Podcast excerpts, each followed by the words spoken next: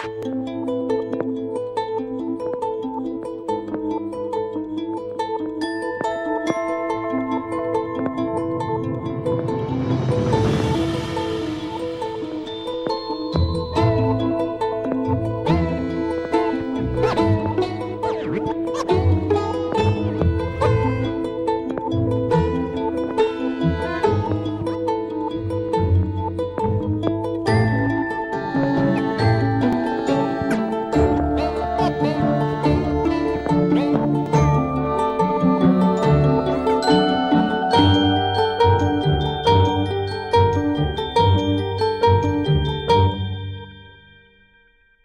folks, this is a very special commercial free bonus episode that we wanted to roll out to make this dark week uh, not so dark. Yeah, this topic has been fairly academic up until now, and we aren't done with it yet, but this seemed like a good time to lighten things up for a minute while also getting a pretty unusual perspective on the Patterson Gimlin film from someone who's had the unique experience of being made up to look like a monkey for a recent movie. And this was the perfect time to do this because next week we're going to be back to talk about how various scientists reacted to the film. And the week after that, we're going to be talking to professional Hollywood costume designer and film analysis expert Bill Munns about the realities of Patty maybe being a man in a costume, as well as Bill's in depth frame by frame analysis of every known copy of the film. But first, we wanted to have tonight's guest on. So, as many longtime listeners of the show have probably heard me mention a little too many times, my mm. wife is a comedy writer working in both television and movies, and she's been doing that for about 20 years now. Her name is Emily Spivey, and she spent nine years as a writer at Saturday Night Live starting in 2001, late 2001, actually. Her very first show, believe it or not, was the first one that Saturday Night Live did after 9 11. For me, it's been totally amazing to be along for the ride. And as you might imagine, I've been lucky enough to meet and get to know most of the people she's worked with over the years, including the three guys who make up the incredibly talented comedy trio, The Lonely Island, famous for the popular SNL digital shorts that pretty much everyone in the world has seen. The Lonely Island are Andy Samberg, Akiva Schaffer, and Jorma Taccone it occurred to me that Jorma had actually played Chaka in the 2009 feature film Land of the Lost, based on the Sid and Marty Krofft TV series from the early 70s. Chaka is a primate like character, and Jorma is hilarious, so I couldn't think of a better guest to have on for an additional perspective on the Patterson Gimlin film. Jorma himself is a writer, director, and actor working both in front of and behind the camera. He made his feature length acting debut in Paramount's Hot Rod, appearing opposite Andy Samberg, Ian McShane, Sissy Spacek, Isla Fisher, and Bill Hader. He made his feature length directorial debut in 2009 with an adaptation of SNL's popular sketch, MacGruber. That film starred Will Forte, Kristen Wiig, Maya Rudolph, and Val Kilmer. Jorma also appeared in a recurring role as the cocky New York artist Booth Jonathan in the first two seasons of the popular and groundbreaking HBO series Girls. Andy, Akiva, and Jorma originated the highly successful digital short group The Lonely Island, a name coined from their cramped West Coast apartment the trio shared as upcoming comedians. In 2000, the trio began writing, directing, and producing their own brand of comedy and showcasing it on their website, thelonelyisland.com.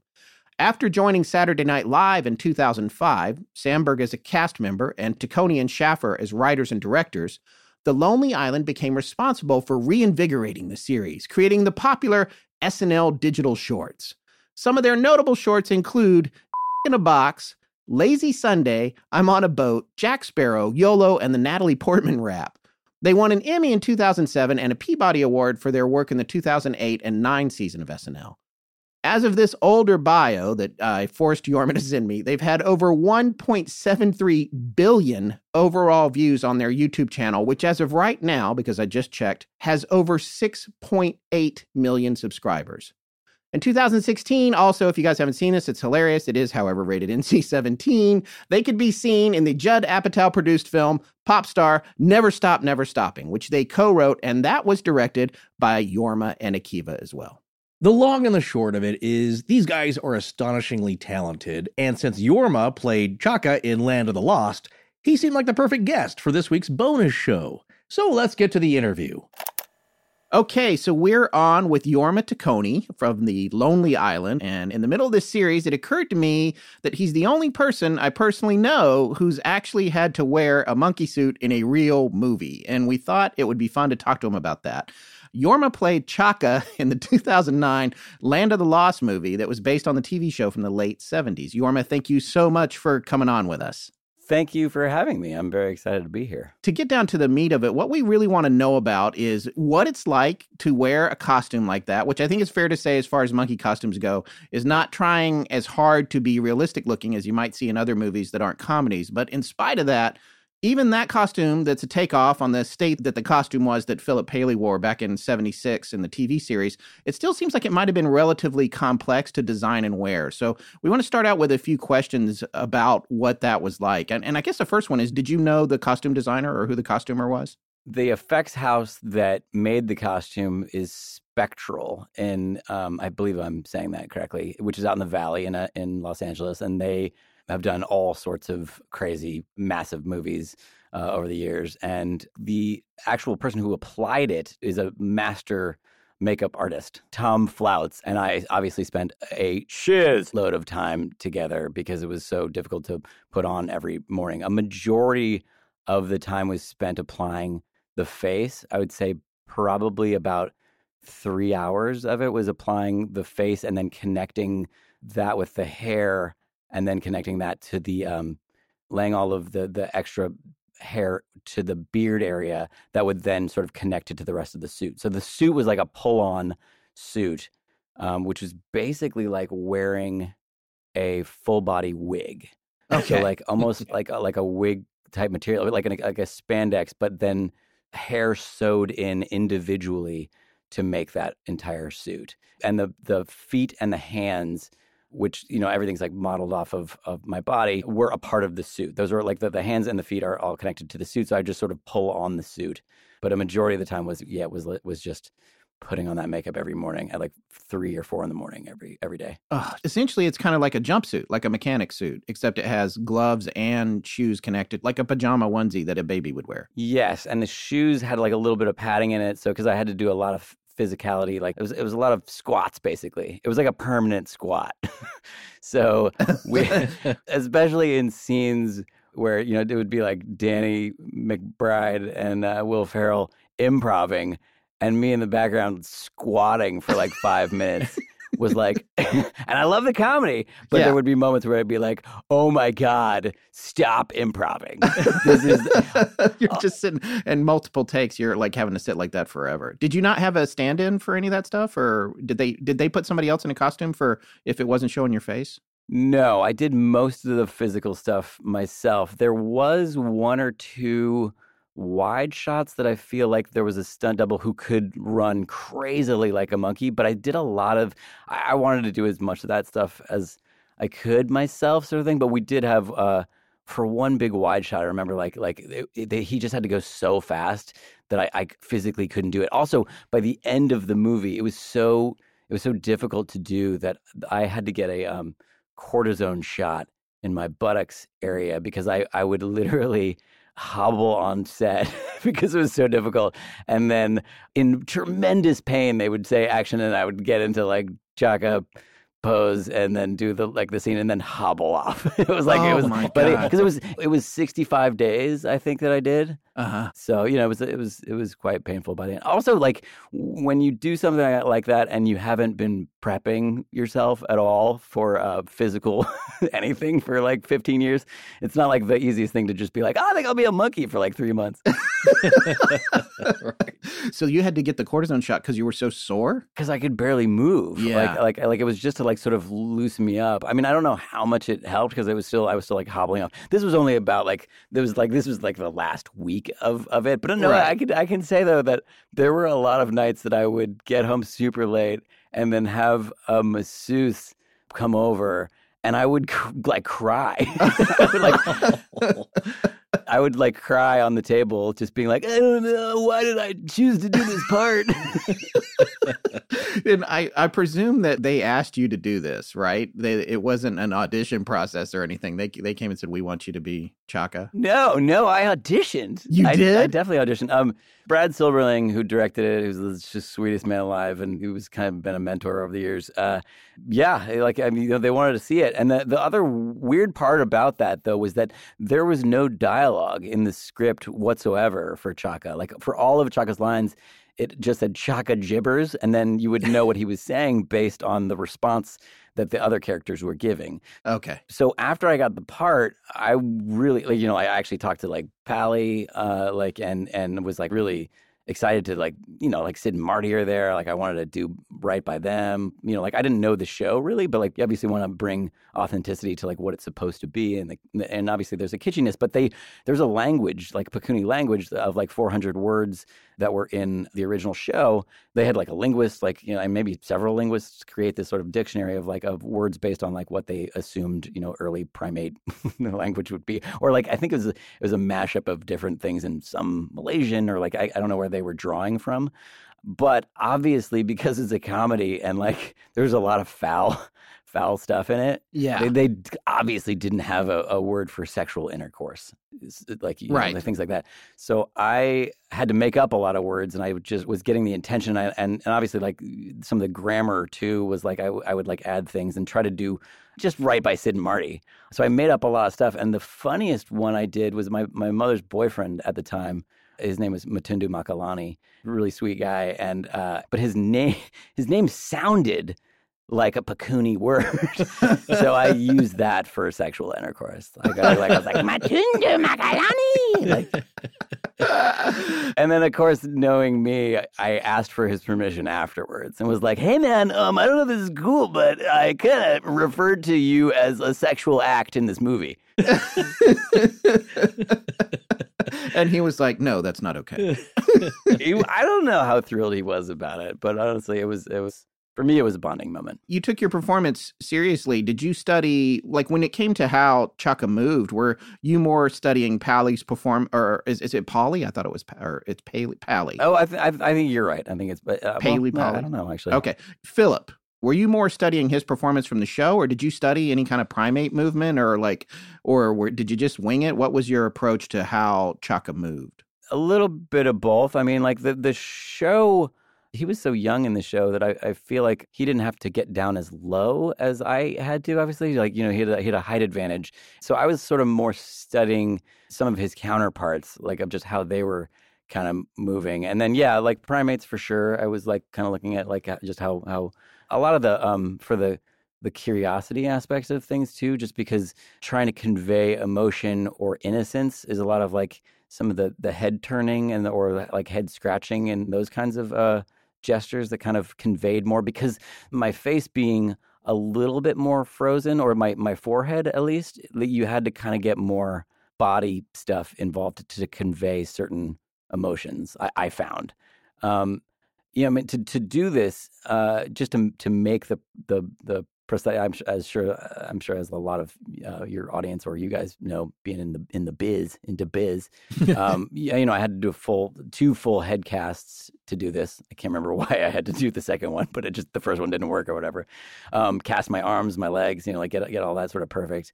And so uh, the original version of Chaka was a full face mask that was terrifying. It was like really like it had had no human qualities to it. Uh huh. So me and Brad looked at it and we were like, it needs to have more expression and humanity in it. It became like a piece that basically went from my temples over my eyebrows and over my nose to like enlarge my nose. The other big thing to like really change my face was the teeth. Yeah. So like it did molds my teeth and then obviously like enhanced uh, on top of that. So honestly, like it changed my face enough that like if people recognize me as, as Chaka, I'm like, frig you Yeah. because I do not look good. I barely recognized you. Yeah. And actually, and actually, I had probably one of the weirdest occurrences recently where uh, I was at the Vanity Fair Oscar party for my, my wife, who's a, a filmmaker. I Yes. I was uh, would not have normally been invited to this, and uh, and from out of the crowd, somebody taps me on the shoulder, and I turn around, and it's Marilyn Manson, and he was like Chaka. and honestly, honestly, I was like, "Oh, hey man, like yeah, yeah." And he was like, "I've watched it a thousand times," and I was like, "Oh, so you're the guy hey, I have a question about the headpiece or the mask part of it, as well as the hands and the feet, because, you know, the reason that uh, we're talking with you is about a suit that was purportedly used for this Patterson Gimlin film. And there's some very wide ranging explanations, really two main ones about how the suit was made, if it was a suit. And one of them has to do with the headpiece. So just to clarify, you're saying it wasn't like a full on headpiece covering your entire head. It was more like appliques that were glued to your face in different pieces, or was it a full thing that you put on that was then kind of attached?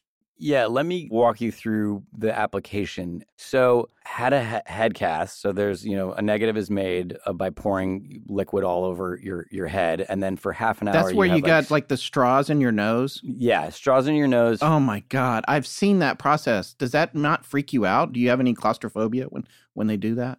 It was definitely a bit much. It also hardens after it goes on. So as it goes, it gets more claustrophobic as it kind of like Yeah. like constricts around your around your head. Ugh. And the fact that I had to do it again probably made me the most claustrophobic of being like, oh, okay, didn't work the first time. That's cool.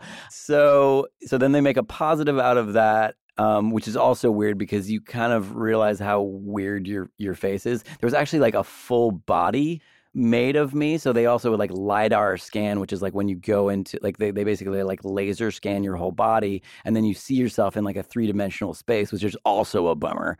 And then they make a um, there, there's a lot that is revealed about your face when there's no hair on it. Like when you're like, oh, that's that's what my nose looks like. I'm pretty, I'm pretty warped. Always like so. There was that aspect, uh, but like, but so they make they make this whole body cast. This is why for the film, it seems so difficult to have that be faked to me because back in the day i like like this is them using lasers for like i mean like uh, granted like it's not like horror movies back in the day weren't able to like make full body casts and, and things like that. I'm sure all of that is possible but it's so time consuming and so difficult to do this when you don't have each one of those suits that was made for chaka was i believe $150000 so they made three of them to make just the body like they have this like this sort of spandexy kind of material that's breathable or sort of breathable. I was either always cold or hot sort of thing. But like it took five seamstresses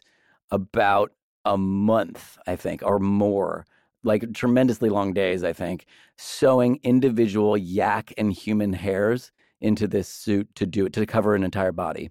Which is why they were Yak so and human. So animal and human hair was manually sewed into it. manually sewed in up to the neck. So that, that covers the entire body, legs, arms. It's basically the same thing as, as the film um, that you're referencing. Like like so, I would say with the yak hair too, it, it had a hardness to it that didn't have as much give or weirdly shine. And granted, like they were trying to mimic a different look, so I think so it was perfect for what we were doing. But there's a certain shine too in the hair, which I'm sure comes naturally with just using real hair. But to get that much real hair is is just hard. I mean, that looks like it's actually like gorilla type hair. So that was the thing like about the film to me where I was like, that there's a glint on his backside that's like fitting perfectly too. Like I mean, like it is it looks like it's really snug on there too, which makes me think it would be a similar process if it was what we were doing. And then for the face, so I get up ridiculously early every day to do this. Once we figured out the prosthetic of like what it should be of just like part of my face, so it had it was a humanoid, but it still had like facial features that I could do. You put on that applique first, so like so they put this like crazy glue like all over like the parts that the like the, the piece is going to go on over my nose and blah blah blah, and, and that takes like he's doing it perfectly because uh, uh, Tom did like Hellboy. He did like the fish character in Hellboy. He's an incredible makeup artist. So would put this uh, applique on, glue it down, and then to give it life, you have to like you know he's using an airbrush. He's using, all kinds of like uh, uh, makeup trickery, and then they would also the, the thing that they would do that you don't think about is that you have to put veins back into it because like our our faces are not just one color. Obviously, that you can see blood and all that so just pumping through it to uh, make it alive. And so they would have a, a template that they would put over my face, and then they would spray like a blue vein and but like like but they would they would add the underpinnings of like of what's underneath your flesh. And then he would just take forever to like blend it in with my skin tone all that sort of stuff. And then at the end they would do a lot of like he would do a lot of uh dusting you with almost like a fine mist to like give blood back in, into the face kind of thing. Like like because it, it's so dead if you don't have that. Then um put the headpiece on after that. There's like a wig that would go on top of that. This is probably like about two hours in at this point two and a half Okay. maybe um, and then he would lay out he would cut strands of hair that were probably about 10 to 12 15 inches long sort of thing of separate hairs. And then he would um, lightly dab like my beard area and then he would lay more hairs connecting it because you can't get that like real feeling of it connecting to the suit because it's going to pin into the bottom like the wig is going to buckle basically. I would do the, the whole head and hair and beard laying first i believe this is how it worked. And then once i would pull on the suit then he would snap it into my my wig. So to really get a seamless head to body connection, like you really have to spend. I think it was probably that we started at like three and a half hours for every time we would put it on, and then and like half an hour to take it off, and then we got it down to once it was like a science and like and like kind of locked in. I think maybe we got it to like two forty five, two thirty occasionally if you like really rushed it. Like to do something like this is an extensive process. During that time, you guys just make a lot of small. T- you talk about the weather and stuff every day, and you get to really get to know each other. I will always have a deep, deep connection to Tom Floutz. yes. we could either, you know, watch TV or I could like zone out or whatever. But instead, what we did was that we shared music together. So we would alternate nice. days and we would get a new album and play full albums to each other and usually go through about like two or three a day. So we listened to a lot of music. And then we started, because I'm a, a psychopath, I uh, said that we should start a band called Bass Caliber that was an all MIDI band, and I made a song um, which I will give to you guys called Bass Caliber. That is one of the worst things I've ever made. Can we play a piece of it on the show? Oh yeah, you can play it right now.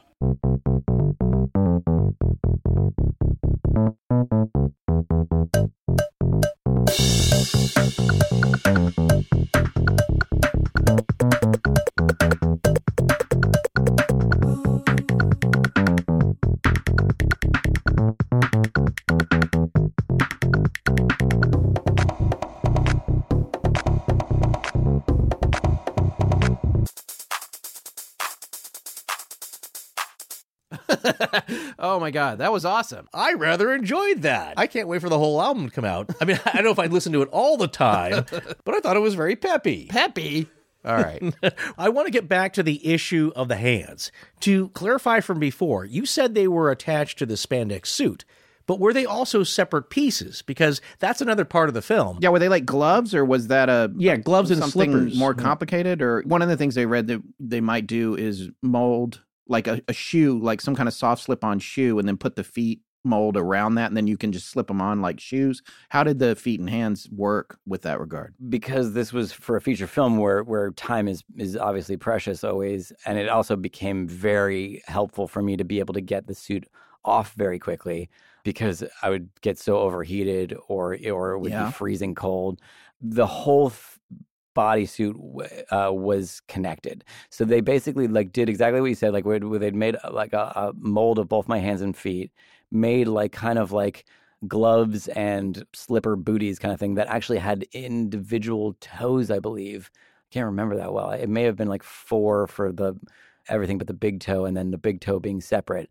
Um, I think it was probably individually because they I think they wanted to be as realistic as possible. I'm, I'm pretty sure that was how how it went. So I would slip on the whole thing together. So they would take that piece that they had made, the slipper, and put it I don't know how they did this honestly, but the the spandex suit was connected to that and also connected to the hand, so I could slip the whole thing on, on and off, and that would take under, you know, I could get that on like just putting on a, a pair of coveralls or whatever. What did you have on under the spandex? I don't know if I want to know this. like, I mean, it's just because the the original guy said, uh, you know, who claims that he wore the suit for the Patterson Gimlin film, said he just wore his street clothes underneath it, actually, and put the costume over that. So, what did you have to do to get it to that form fitting? That seems really surprising to me for how much you can kind of see like the butt and everything in that in that film. It seems like you can actually see definition of muscle a little bit, which is like is uh, part of the sell to me. So it seems very surprising to me that he wouldn't at least be wearing like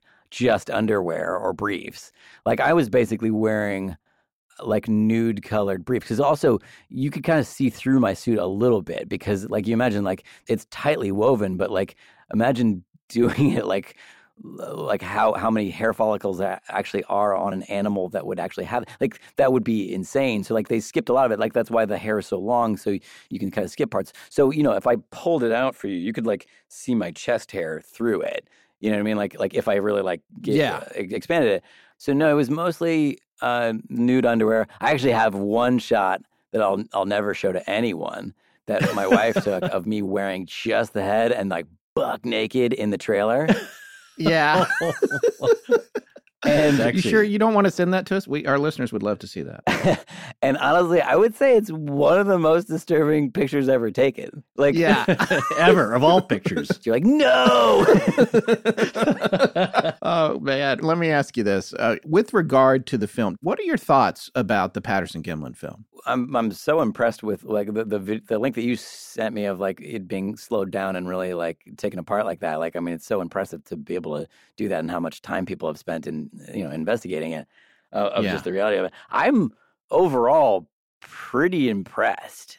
The thing that like that, which I assume bump, bumps most people, is the is the flapping of the heel or whatever the back of that because it looks like kind of more what you what you guys were pitching, where it's like a separate piece as the feet, not attached to the suit, sort of thing, which would obviously potentially, if you're walking through brush or bramble, may come apart pretty quickly. And so like that that was my only like but overall I'm like the face looks pretty good. The like you know, having spent a lot of time in a monkey suit, like I was like, this is a this is a pretty good one pretty good. Yeah, I mean, and considering it was 1967, uh, you know, it seems to us like it would have had to been ahead of its time. So it's interesting to get that perspective on it. And it, here's another question I wanted to ask you. Uh, you didn't have the full face mask, so it might have been a little easier. But how was it negotiating like rough terrain, like those scenes you did in the dry lake bed or in the sand or whatever? How was were you able to move naturally wearing that outfit that i mean what was it like being on uneven surfaces oh yes totally in certain ways it sort of feels more natural in a way like where, where you're like yeah yeah this is it's pretty comfortable not wearing clothes in a way like i mean like it it, yeah. it, it, it was skin tight so like so uh, you know it, it just feels like you moving your body and i i like to sort of flop around and and I, I sort of love also characters that are like a little short guy who's getting picked on by a bigger guy. Like I mean that's kind of what like my role was in Hot Rod of of Danny McBride like pushing me around. So I was like, oh, it's just another movie where Danny's like pushing into me and being a jerk.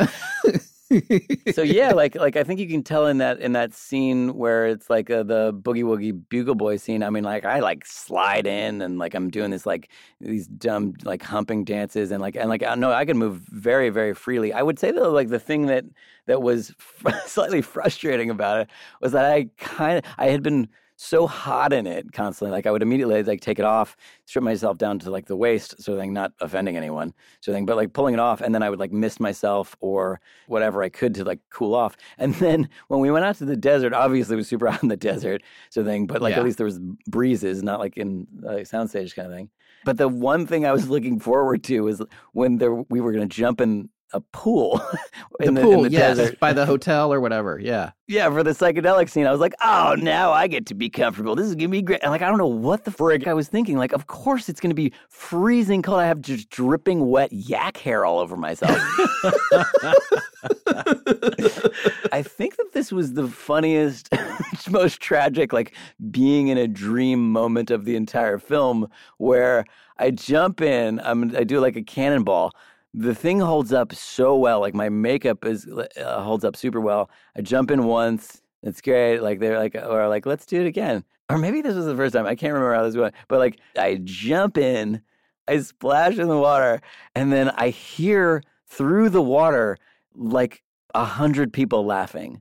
Like, uh, and I was like, oh, maybe I did something funny. Like, maybe I did something funny. And I and I come out of the water and I realize that the wig part has fallen off. And it's floating around in the pool, and I basically kind of look like Darth Vader when his helmet's off. and it was like everyone, it was like a hundred people pointing and laughing at me. Like it was like being in a dream where you're like naked at school, where I was like, this is, this is like being in a horror film. it's like right out of it's out of Carrie. They're all gonna laugh at you. yeah, well, because it's weird because when you're making something like that that is is mimicking like a humanoid sort of thing, when you take away one piece, it like it's Right. like either either taking a piece away is horrifying, or like you know adding a is also horrifying. Like like either way, it's horrifying. I mean, it's safe to say that the costume was is relatively complex, and it's not even trying to look like a real animal. It's more a callback to a '70s creature that you know that Sid and Marty did.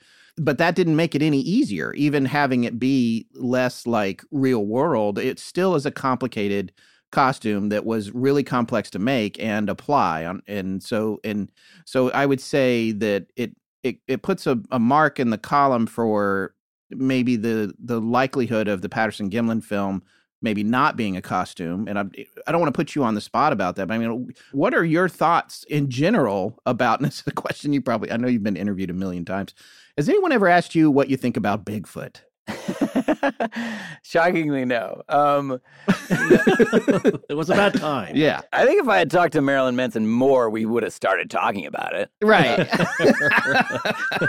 Mm, but no, no. Um, I think I'm a cynic at heart, but seeing that film, it does seem like if it, if it is a suit, it's a it's a friggin' good suit.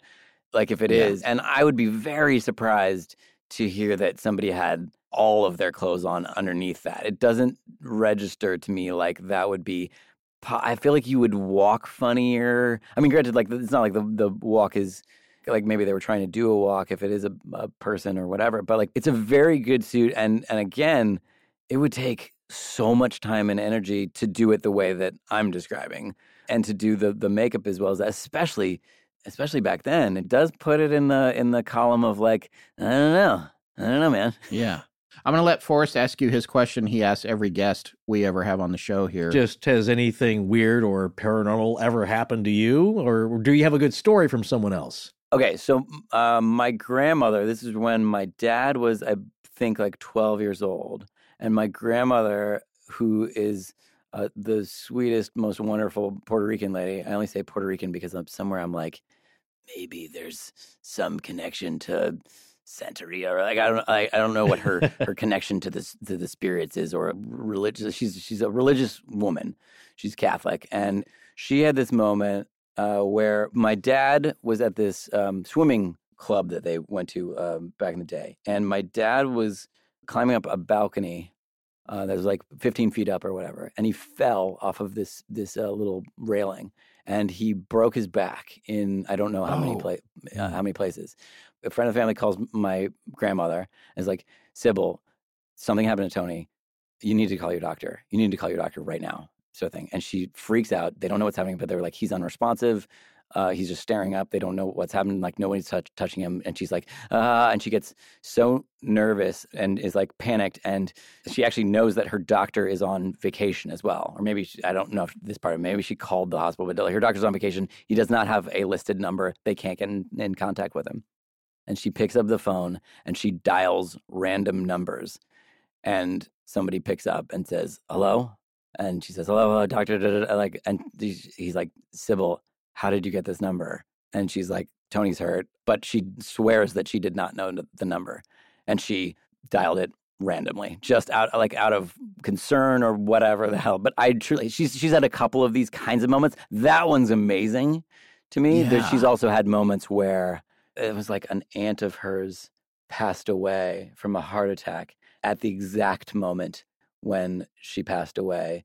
My grandmother was driving over a bridge and had to pull over on the side of the shoulder because she was having heart palpitations and, Yeah. and and so I mean and granted that's not paranormal that's just sort sort of being really concerned for your family I guess but both of those stories to me are incredible like that and they reveal that there is in my mind another layer that we're not paying attention to So your grandmother, she just by chance dialed the number of the doctor on vacation? yes Wow. That is pretty amazing. And the uh, and the second one you mentioned about the person pulling over, we actually have a show coming up where we're going to be talking about. We have a guy on who's uh actually got a degree in parapsychology from uh, Ed, the University in Edinburgh, and he wrote a book about how all that stuff works. And uh, it had had she actually seen something when she pulled over on the bridge, that would have been a um, what they cons- Spontaneous crisis apparition. Yes, what's it's yeah. called a spontaneous crisis apparition. There's a whole series of these. I can send you links where you can read about tons of of those same kind of things. You don't always have to see something, but that's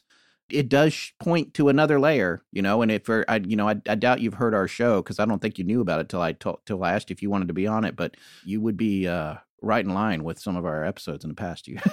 so. to be fair you didn't know about my podcast either though Uh, is- well, that was this is the But next. we listened to all of them we listened before to the yeah, call. I want to say this is the only other podcast besides my own that I've heard every single episode of, and it only took me 15 minutes. Why don't you tell our listeners about your show?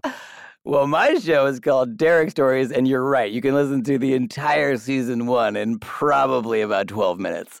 they're, they're very, very short stories. But yes, and thank you for listening. No, they're really funny. It was and hilarious. Very enjoyable. Uh, they're just short, really funny comedic bites. Sarcastic Yeah. stories. Yeah, I just think it was a great idea, so I really enjoyed it. I'm always I'm always excited when people people actually play them for their kids and their kids actually like them because I've Oh, 'cause yeah. I've- when I I'm going to be it for my doing that wife- today. When I played it for my wife, she was like, "Who is this for?" And then I played it for like my other sarcastic dad friends, and she was like, "Oh, it's for your friend Jake."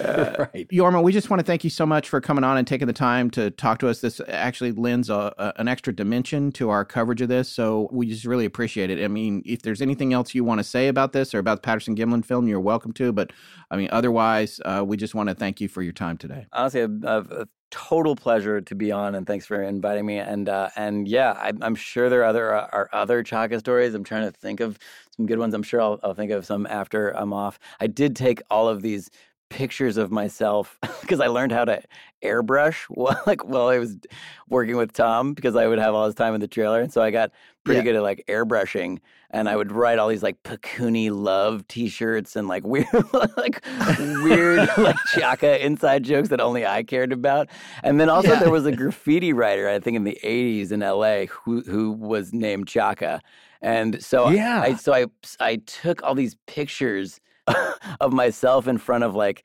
subway cars that were on the Universal lot, like of me like throwing up like b boy poses and st- and then I would Photoshop Chaka pieces of is what they're called like they like or like throw ups uh, in graffiti and I Yes. would plaster them on the bus so it looked like I was Chaka but also Chaka. you gotta, you gotta send me some of those. I I really hope I can find those photos. If I do, I'll definitely uh, I'll send them to you, and and hopefully you can link to them because they are so funny. You're like, what like what do I do with my time? It's, it's fucking insane. All right. Well, thanks again, man. Really appreciate your taking the time. Yeah, absolutely. Pleasure talking to you guys. All right, man. Take it easy. We'll talk to you soon. All right, bye. Bye. That was a blast. You know what? The first thing it told me was just how much more dynamic our show could be if either one of us had any talent. or just have them on. We should just have the Lonely Island host this. yeah. Yeah. That would be a lot better. Didn't have time for that. But we're so glad that Jorma spent the time with us because he's just a lot of fun to talk to. And it was a great insight. And oh, definitely go check out his podcast called Derrick Stories. Short little five minute, really funny bites with a. a They're not even five. They're like one or two per episode. Oh, And that's- it's, yeah, yeah. It's Derrick D E R R I C K story. Yeah. So look for that. It's on iTunes for sure. It's probably everywhere. Yeah. So I mean, some people might say it was a little off topic to talk to him, but I thought here's what I thought was really interesting. That costume is not designed to look like a real animal of any kind, even an unknown primate or a cryptid. Right. And it was a ton of work. Yeah. I- all the time that he spent getting into it. He talks about how hard the physicality of it was. Now, granted, he was shooting for 65 days. And if you were talking about the Patterson Gimlin film and saying, oh, well, I think it might have been a hoax, that was obviously not, would not have been a 65 day shoot. It would have been Yeah. a day or two. So some of that stuff wouldn't track. But still, he makes it clear that it, it's hard to move. He talked about the complexity and the intensity of the process of getting that costume applied. Mhm. I mean, just hours and hours just to get it to look the way it looks in that movie. Well, I also liked hearing about what it was like to wear that and the perspective of somebody who has worn a costume for a film. It's one thing to hear from people who are scientists and they can tell you how primates act, but if you're thinking it's a suit, then what are the specifics of that? Because it's easy for people to say, like, well, there you go, I could put on a suit and I'd look that good. But would you? And how would you know how to act? Yeah, and I think about this too. I mean, they made three suits for that movie, and he said they were $150,000 each. Now, Yeah. that gives you an idea of how much labor and artistic work and how many experts had to be employed just to make Jorma look like Chaka, which Right. again is kind of looks like a dude in a suit, you know? So that's Yeah, it, yeah. if you stack Chaka up again next to Patty, when you see Chaka, you're like, that's a dude. When Right. you see Patty, you can't say that, or a lot of experts can't say that anyway. So I mean, and I shouldn't say you can't say that because uh, there's plenty of people within the sound of my voice who are like, no, it's a it's a guy in a suit. I'm just saying that there are plenty of experts and scientists who will say I can't definitively say that. Whereas I would say if you're looking at Chaka and Land of the Lost in this mm-hmm. relatively recent film, there's not a moment where you're thinking that's not a human being. Right. Well, here's why I think the comparison between Chaka, the suit, and Patty in the Patterson Gimlin film, why it's a valid and reasonable comparison is that with Chaka, like you said, it's really expensive to put that together with Right. a team of people. And it's still, you could tell it's Jorma. You know, it's a humanistic face. Yes. Uh, Which they were doing on purpose. I want to point out, all due respect to the makeup artist and the costume Yeah. designer from that film, they were assigned the task of making it be. It's got to do a Yeah. nod to the show from the to seventies, the where you could tell original. it was a person absolutely. in a costume. Yeah. Right. So it's the child. comedy. Yeah, it's the child. And and actually is a point we said about the film, or what people have brought up about why there isn't hair on the face of Patty. And primates in general, one theory is that it allows for better social communication and expression. Yes. When there's no hair, you can tell another member of your tribe or circle, your your family group there, what their emotions and expressions are, or if they're sick if there's no hair. So it's- a form of nonverbal communication. So yeah, Sure. it's a nod to the older film. Plus it's a comedy, so you got to you want to see the facial expressions and the comedic, you know, expressions there. But my point about Patty, if it is a suit, you know, there have been experts in the special effects field and, and maybe some scientists even and of course a lot of amateur just armchair experts looking at it once or twice it can say like well there you go i can see a seam on there. I can see a zipper or it looked like a, a fastener of some kind or the around the waist there's a roll that looks like the separation between the pants and the torso of a costume. So some can say that and i think individually some people can see that some can't. I would say it's pretty obvious if you look at patty in the patterson gimlin film and you think it is a suit you can't deny that it's very sophisticated because it does appear to me to have distinct muscle groups that are moving in the way that they should not stiffly or disjointed. So here with chaka you have a really expensive suit that isn't really trying to do all that because you are relying on jorma the actor underneath to give the suit characteristics because it is skin tight. Whereas if you look at Patty, to get that, it would have to be skin tight. And the one person that's come forward to claim that they were in the suit, Bob Heironimus, said he was wearing clothes under it. It wasn't skin tight. So if it wasn't Bob, who else was wearing the suit that could make those movements and make that suit look like a $100,000 suit back in 1967. That's going to wrap up this commercial free bonus episode, folks. Thank you so much for listening. We'll be back next week with a new episode on the scientific community's reaction to the infamous Patterson Gimlin film.